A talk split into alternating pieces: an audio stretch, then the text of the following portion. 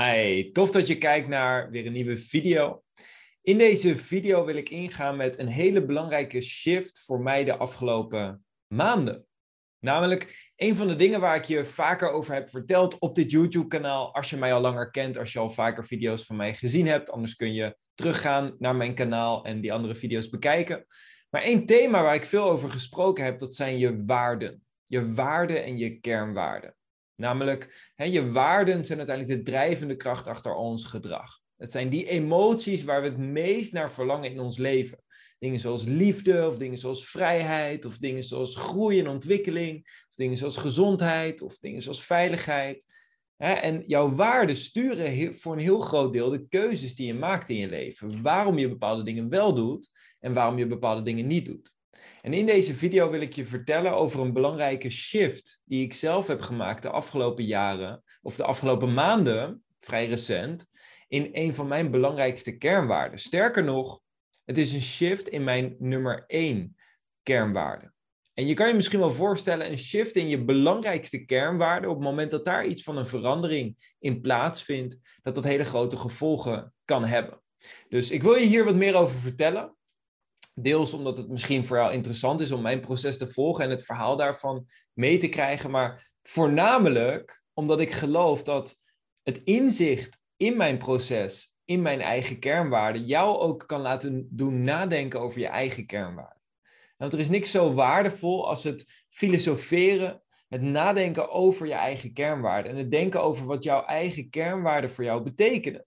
Namelijk op het moment dat je daar meer helderheid over krijgt, dan geeft dat richting aan de manier waarop je je leven stuurt. Je maakt uiteindelijk al je keuzes op basis van je kernwaarden.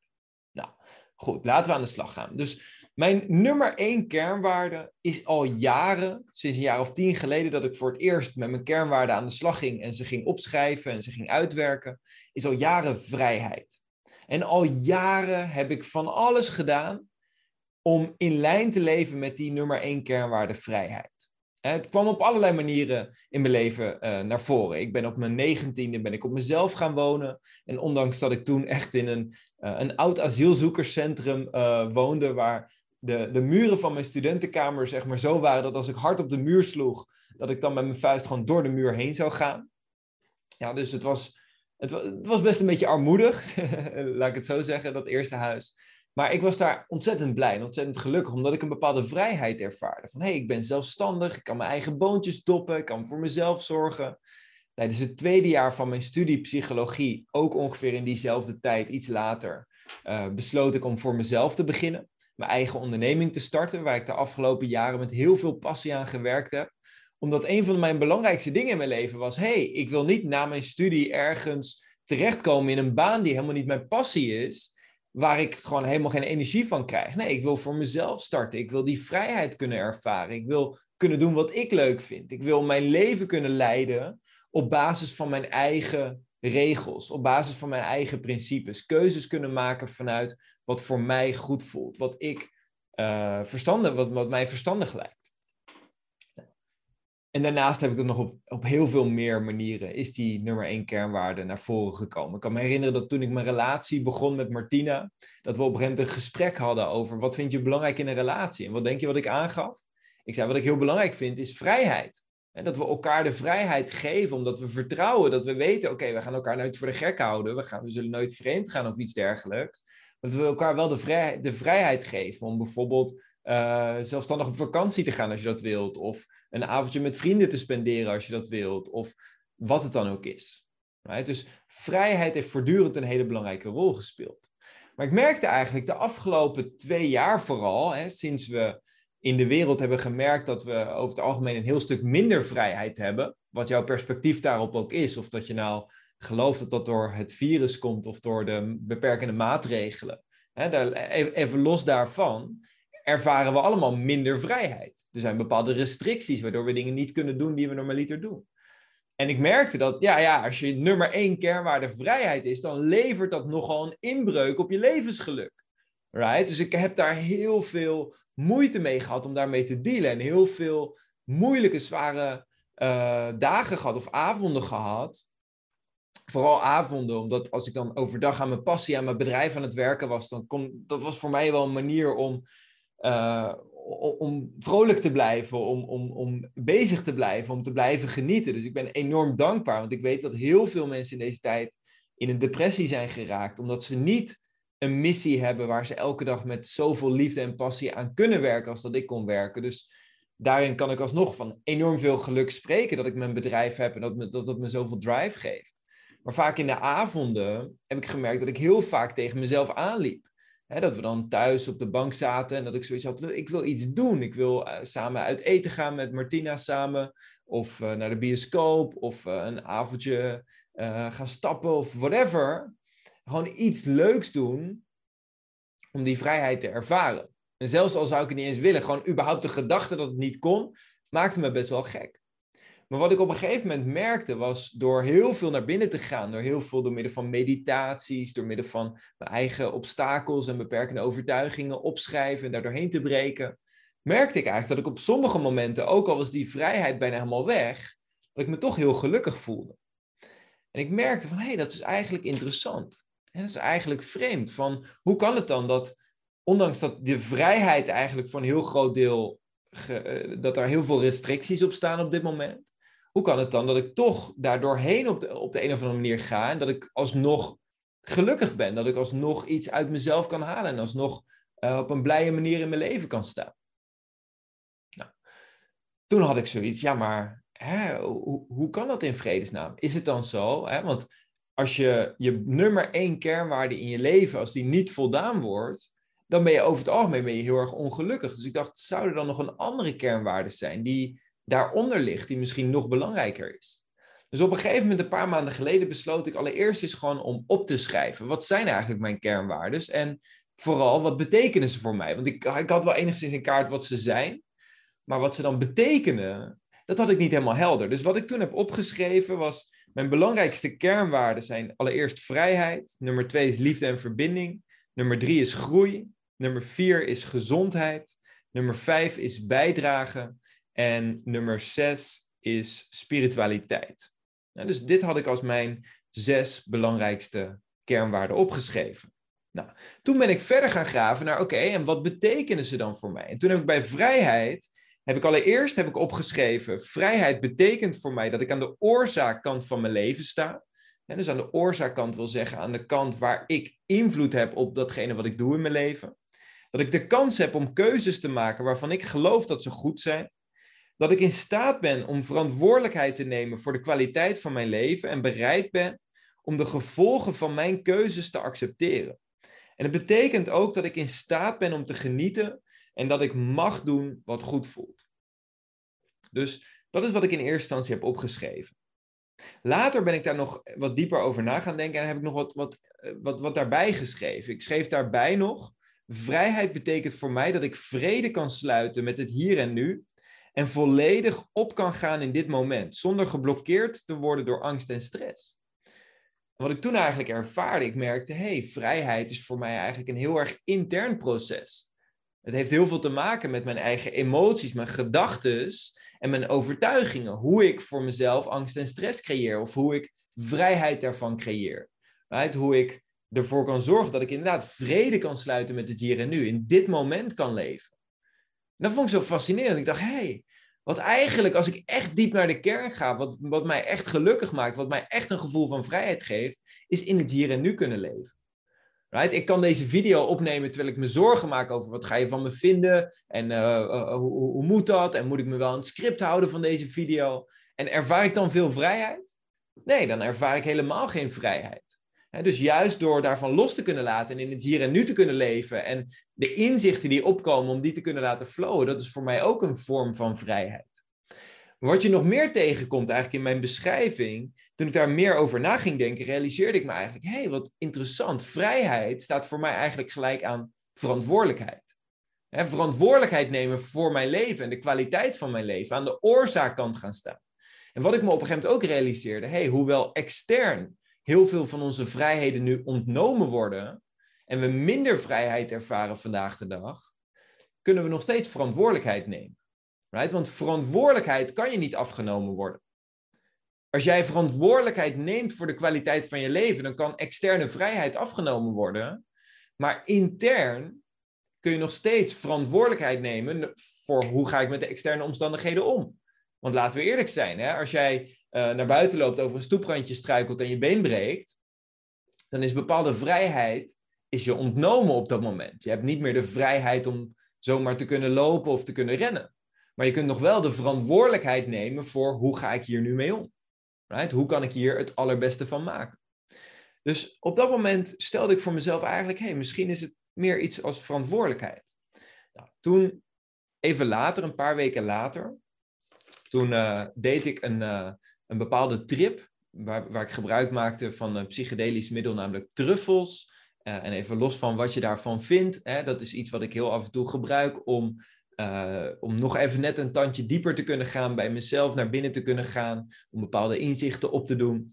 Um, iets wat ik, niet iets wat ik per se aanraad, maar ook niet iets wat ik per se afraad. Dat is iets om voor jezelf in te verdiepen.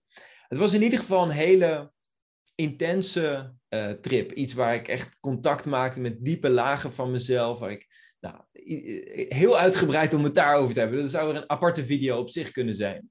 Um, maar een van de dingen die op wat moment naar boven kwam, tijdens die trip spookte allereerst spookte Stephen Covey door mijn hoofd in één keer, dat was zo bijzonder. Ik had het, het boek Seven Habits of Highly Effective People, uh, had ik een paar keer gelezen in mijn leven. Ik geloof twee of drie keer heb ik dat boek gelezen.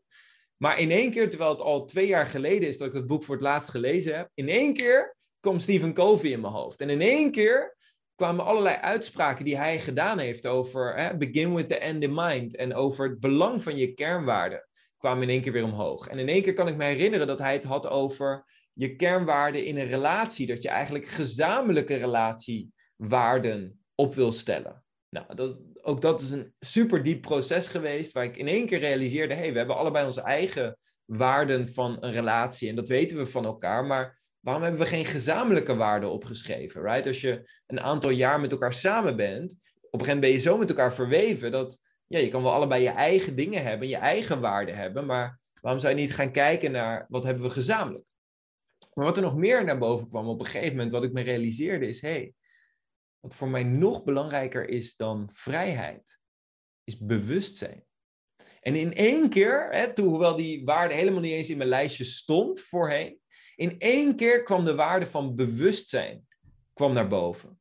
Het belang van bewustzijn. Ik realiseerde me, hé, hey, alles wat ik daar tot dan toe eerder had opgeschreven over vrijheid, over uh, verantwoordelijkheid nemen voor de kwaliteit van mijn leven, het kunnen leven in het hier en nu, het kunnen loslaten van angst en stress. Eigenlijk, als we echt kijken naar de betekenis, dan is dit allemaal wat je doet door bewustzijn. En wat bedoel ik met bewustzijn? Bewustzijn kun je op heel veel manieren interpreteren. bewustzijn kan het bewustzijn van bepaalde dingen, oftewel kennis vergaren. Maar bewustzijn is meer dan dat. ik zie bewustzijn eigenlijk in zekere zin als de bron van het leven bewustzijn als hetgene wat op de achtergrond speelt. De intelligentie die ons hart 10.000 keer laat kloppen op een dag. De, de intelligentie, de, de, het bewustzijn als het ware wat op de achtergrond zit, terwijl die gedachten uh, door je hoofd malen. Dat bewustzijn daarvan. Presence wordt het in het Engels genoemd. Hè? Zoals Eckhart Tolle het beschrijft in zijn boeken The Power of Now en uh, A New Earth, ofwel De kracht van het nu en de nieuwe aarde. Uh, het bewustzijn, als het ware. Het kunnen bewust kunnen leven in dit moment. Het bewust kunnen zijn, niet door automatische geconditioneerde mindpatronen overgenomen te worden, maar echt bewust aanwezig kunnen zijn en op een bewuste manier ook in het leven te kunnen staan. En vanuit daar verantwoordelijkheid te nemen voor wat is goed voor mij, wat is goed voor anderen en wat is goed voor de wereld. En wat ik later heb opgeschreven, toen ik dus deze nieuwe uh, kernwaarden creëerde, was allereerst mijn nieuwe rij van belangrijkste kernwaarden zijn bewustzijn op één, liefde en verbinding op twee, groei op drie, gezondheid op vier, een bijdrage leveren op vijf en vrijheid op zes. Maar dat is bizar. Dus vrijheid is in één keer van nummer 1 naar nummer 6 gegaan. Waarom? Omdat wat ik merkte was, als ik bewustzijn heb, dan valt voor mijn gevoel eigenlijk vrijheid daaronder. En voor mij is het zo dat als ik, als ik bewustzijn heb, dan heb ik eigenlijk ook vrijheid. En sterker nog, spiritualiteit staat er nu helemaal niet in, omdat voor mij spiritualiteit en bewustzijn eigenlijk één en dezelfde zijn. Dus je zou in zekere zin kunnen zeggen dat spiritualiteit van zes naar één is gegaan. Alleen bewustzijn omvat voor mij net even iets meer dan dat. Het, het omvat ook het vergaren van kennis en het bewuste keuzes maken. Op basis van bewustzijn. Mezelf ergens in verdiepen als ik een keuze te maken heb. dan bewust kunnen zijn van de feitelijke informatie op basis waarvan ik een goede keuze kan maken. Maar ook bewust zijn van mijn gevoel. Bewust zijn van mijn emoties. Right? Dus bewustzijn omvat voor mij heel erg veel. Nou, toen heb ik opgeschreven, wat betekent bewustzijn dan voor mij? En wat ik heb opgeschreven was, bewustzijn is de bron van al het leven. Door bewust te denken en bewust te handelen, draag ik bij aan de flow van het leven. Door los te laten van het ego en daarmee mijn bewustzijn te vergroten, zal mijn handelen bijdragen aan mezelf, de ander en aan de wereld. En bewustzijn stelt mij ook in staat om liefde, dankbaarheid en overvloed te ervaren, ongeacht de externe omstandigheden. Hierdoor ben ik in staat om meer te genieten en uiteindelijk ook meer bij te dragen. En vanuit bewustzijn weet ik dat ik mezelf niet hoef te bewijzen of hoef te onderscheiden, maar dat ik kan samenwerken en mee kan gaan in de stroom van het leven. Dus, dat is mijn nieuwe kernwaarde. Bewustzijn. En hoe dat tot nu toe naar voren komt, is ik doe mijn best om gewoon meer bewust te zijn. als ik bijvoorbeeld vandaag kijk, ik heb vandaag best wel wat werk verricht, best wel wat dingen gedaan. Maar elke keer na 25 minuten heb ik zo'n Pomodoro-timer.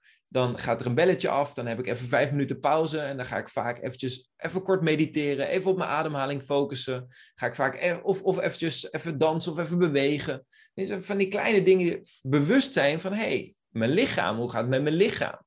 Bewust zijn van mijn adem.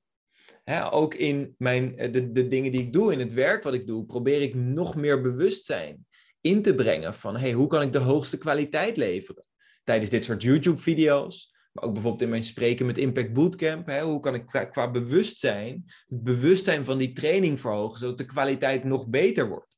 Bijvoorbeeld mijn Leef zonder Limits training. Of andere trainingen en opleidingen die ik geef. Right? Dus bewustzijn brengen kan je eigenlijk doen in alles wat je doet. Dit kan je in de kleinste dingen doen. Nu doe ik mijn best om bewust te zijn van de video. Niet om in mijn hoofd te gaan zitten en te gaan nadenken, maar juist om los te laten. Dat is een beetje de ironie van bewustzijn. Hè? Dat als je heel erg gaat nadenken, dan ben je heel erg in de toekomst vaak. Of in het verleden. Vaak zijn mensen, het grootste deel van de dag, zijn ze of aan het uh, overdenken wat er in het verleden gebeurd is en hebben ze spijt van wat er al in het verleden gebeurd is. Of ze zijn ofwel bang voor de toekomst, ofwel aan het plannen voor de toekomst. En wat ik heel erg merkte, als het over die vrijheid ging, is heel vaak probeerde ik te ontsnappen naar een toekomst waar ik meer vrijheid had.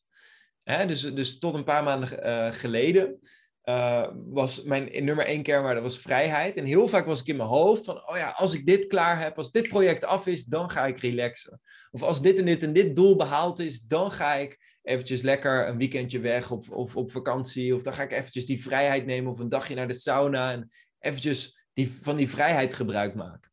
Right? Dus het was eigenlijk voortdurend naar de toekomst aan het ontsnappen. En ook dat is iets waar ik de laatste tijd best wel mee geconfronteerd werd. Van hey, hoeveel tijd besteden we eigenlijk in ons hoofd in de toekomst of in het verleden? Kijk, als ik een video zoals deze maak of als ik een training geef, dan kan ik heel goed present zijn, omdat ik mezelf heb aangeleerd. hey, als ik in een flow staat kom, hè, als ik een flow activiteit doe, zoals een training geven of spreken in het openbaar, kan ik heel goed in het hier en nu zijn. Maar op andere momenten van de dag kan het uitdagender zijn. En dan kan ik dus de neiging hebben om te ontsnappen naar de toekomst. Om te denken, ja, in de toekomst wordt alles beter. En in de toekomst ga ik dit doel bereiken. En in de toekomst ga ik een team hebben van twintig mensen die dingen voor me kunnen doen. En in de toekomst ga ik zoveel mensen kunnen inspireren. En in de toekomst dit en in de toekomst dat. En het is allemaal heel leuk en aardig. Alleen we leven in het hier en nu. De toekomst is slechts een illusie, slechts een beeld wat je voor jezelf creëert. En nog steeds stel ik doelen, alleen zoals Eckhart Tolle vaak zegt, hè, zodra je doelen primair worden en het hier en nu, je activiteit in het hier en nu secundair, dan word je ongelukkig. Want dan wil je eigenlijk liever in de toekomst zijn dan dat je in het hier en nu bent. Dus waar ik nu heel erg voor mijn best doe en wat, wat voor mij ook het stuk bewustzijn betekent, is om de activiteiten die ik in het hier en nu doe, om die primair te maken. Dus dat wil zeggen, bijvoorbeeld vanmorgen heb ik wat advertenties opgenomen voor een webinar die ik geef. Mm, dan doe ik mijn best om niet te veel in mijn hoofd te zitten met de resultaten die die advertenties me gaan opleveren. En oh, die advertenties moeten wel goed presteren. Nee, Het opnemen van die advertentie met zoveel mogelijk bewustzijn, met zoveel mogelijk presence. Het kunnen laten gaan, het kunnen loslaten, het plezier kunnen maken terwijl ik die advertenties opneem. Dat staat centraal. Dat is nummer één. Het eindresultaat van wat die advertenties gaan opleveren, dat is nummer twee. Hetzelfde geldt voor deze video. Right? Hoeveel mensen deze video gaan kijken, of wat voor impact het achterlaat, of uh, wat, wat hier misschien uiteindelijk voor klanten uitkomen. Ja, dat is allemaal super mooi en belangrijk. Alleen dat als dat primair wordt, right, dan ben ik niet meer aan het genieten van het hier en nu. Dus wat primair dient te zijn, is gewoon de flow die er nu is. Dit moment. Deze seconde waar ik deze zin uitspreek. En ook voor jou, als jij deze video bekijkt. Hè, wat primair dient te zijn voor jou, is dit moment. Het moment dat je nu deze video kijkt. En als je deze video, als die over een minuut is afgelopen, want ik ben niet van plan nog heel veel lang door te gaan praten, dan uh, is hetgene wat je daarna gaat doen, is primair. Wat het dan ook is voor jou. Dus, ik wil je uitnodigen. Haal even diep adem. Adem kan je helpen om meer verbonden te zijn met je lichaam en daarmee meer verbonden te zijn met het hier en nu.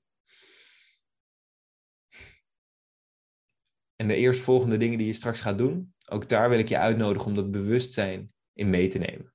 Goed, bedankt voor het luisteren. Heel veel succes met toepassen. Als je dit een waardevolle video vindt, klik even op het duimpje omhoog en abonneer je op mijn YouTube kanaal als je meer van dit soort video's wil ontvangen. Bij deze, ciao ciao.